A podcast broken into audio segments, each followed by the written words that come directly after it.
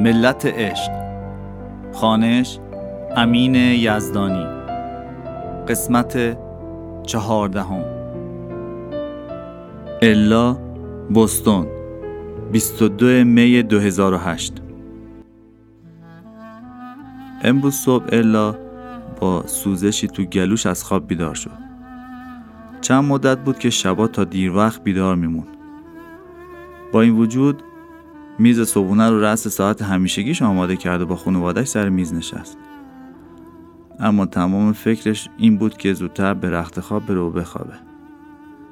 تو همین افکار بود که اوی پرسی ماما خواهرم دیگه بر نمیگرده؟ نه اینطور نیست عزیزم. یه کمی با هم دیگه بحث کردیم فقط همین. تو هر خانواده همچی مسائلی پیش میاد. بعد از صبحونه بچه ها رو تا پای سرویس همراهی کرد. وقتی برگشت چشمش به چراغ چشمک زن پیغامگیر افتاد که تو حال چشمک زدن بود.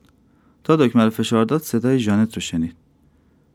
مامان اونجا نیستی؟ خب حتما نیستی دیگه. اگه بودی حتما تلفن رو جواب می‌دادی. می‌دونی از دستت خیلی عصبانی بودم. اما الان دیگه نیستم. نباید به اسکات تلفن می‌زدی. کار اشتباهی کردی. اما من درک می‌کنم. می‌دونم برای چی این کار کردی. مامان عزیزم نمی‌خواد قد نگران من باشی. من دیگه اون دختر کوچولو نیستم. اجازه بده رو پای خودم وایسم. دوستت دارم. اشک تو چشای الا حلقه زد. یاد روزی افتاد که جان دنیا آمده بود. چون ریاش کامل رشد نکرده بود چند هفته به دستگاه تنفس وصل بود. چندین هفته برای مطمئن شدن از نفس کشیدن دخترش هر تنفس اونو با دقت نگاه می‌کرد و به درگاه خدا خیلی دعا کرده بود. ذهن الا به سمت عزیز کشیده شد. پس دعا نوشته های عزیز رو درخت آرزوها جواب داده بود.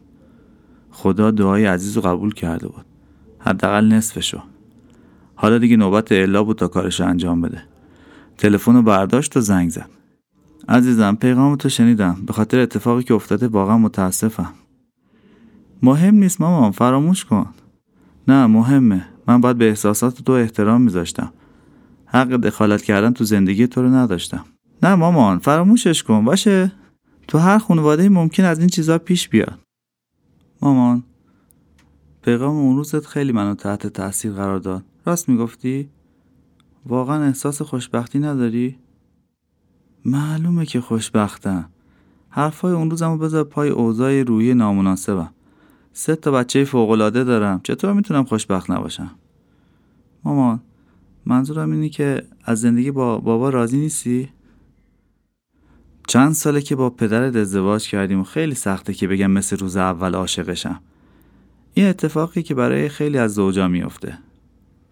درکت می‌کنم مامان. تو صدای ژانت چیزی بود که الا احساس کرد دخترش واقعا اونو درک می‌کنه. بعد از اینکه تلفن رو قطع کرد کاری رو که زمان زیادی بود به عقب مینداخت رو انجام داد. از خدا خواست تو زندگیش عشقی داشته باشه. اگه عشق به سراغ اون نمیاد خب اون به سراغ عشق می‌رفت. اما چطور ممکن بود دوباره عاشق همسرش بشه؟ قبل از غروب خورشید برای عزیز ایمیلی نوشت. زاهارای عزیز به خاطر دعایی که برام کردی ازت ممنونم. به کمک تو یه مسئله خانوادگی حل شد.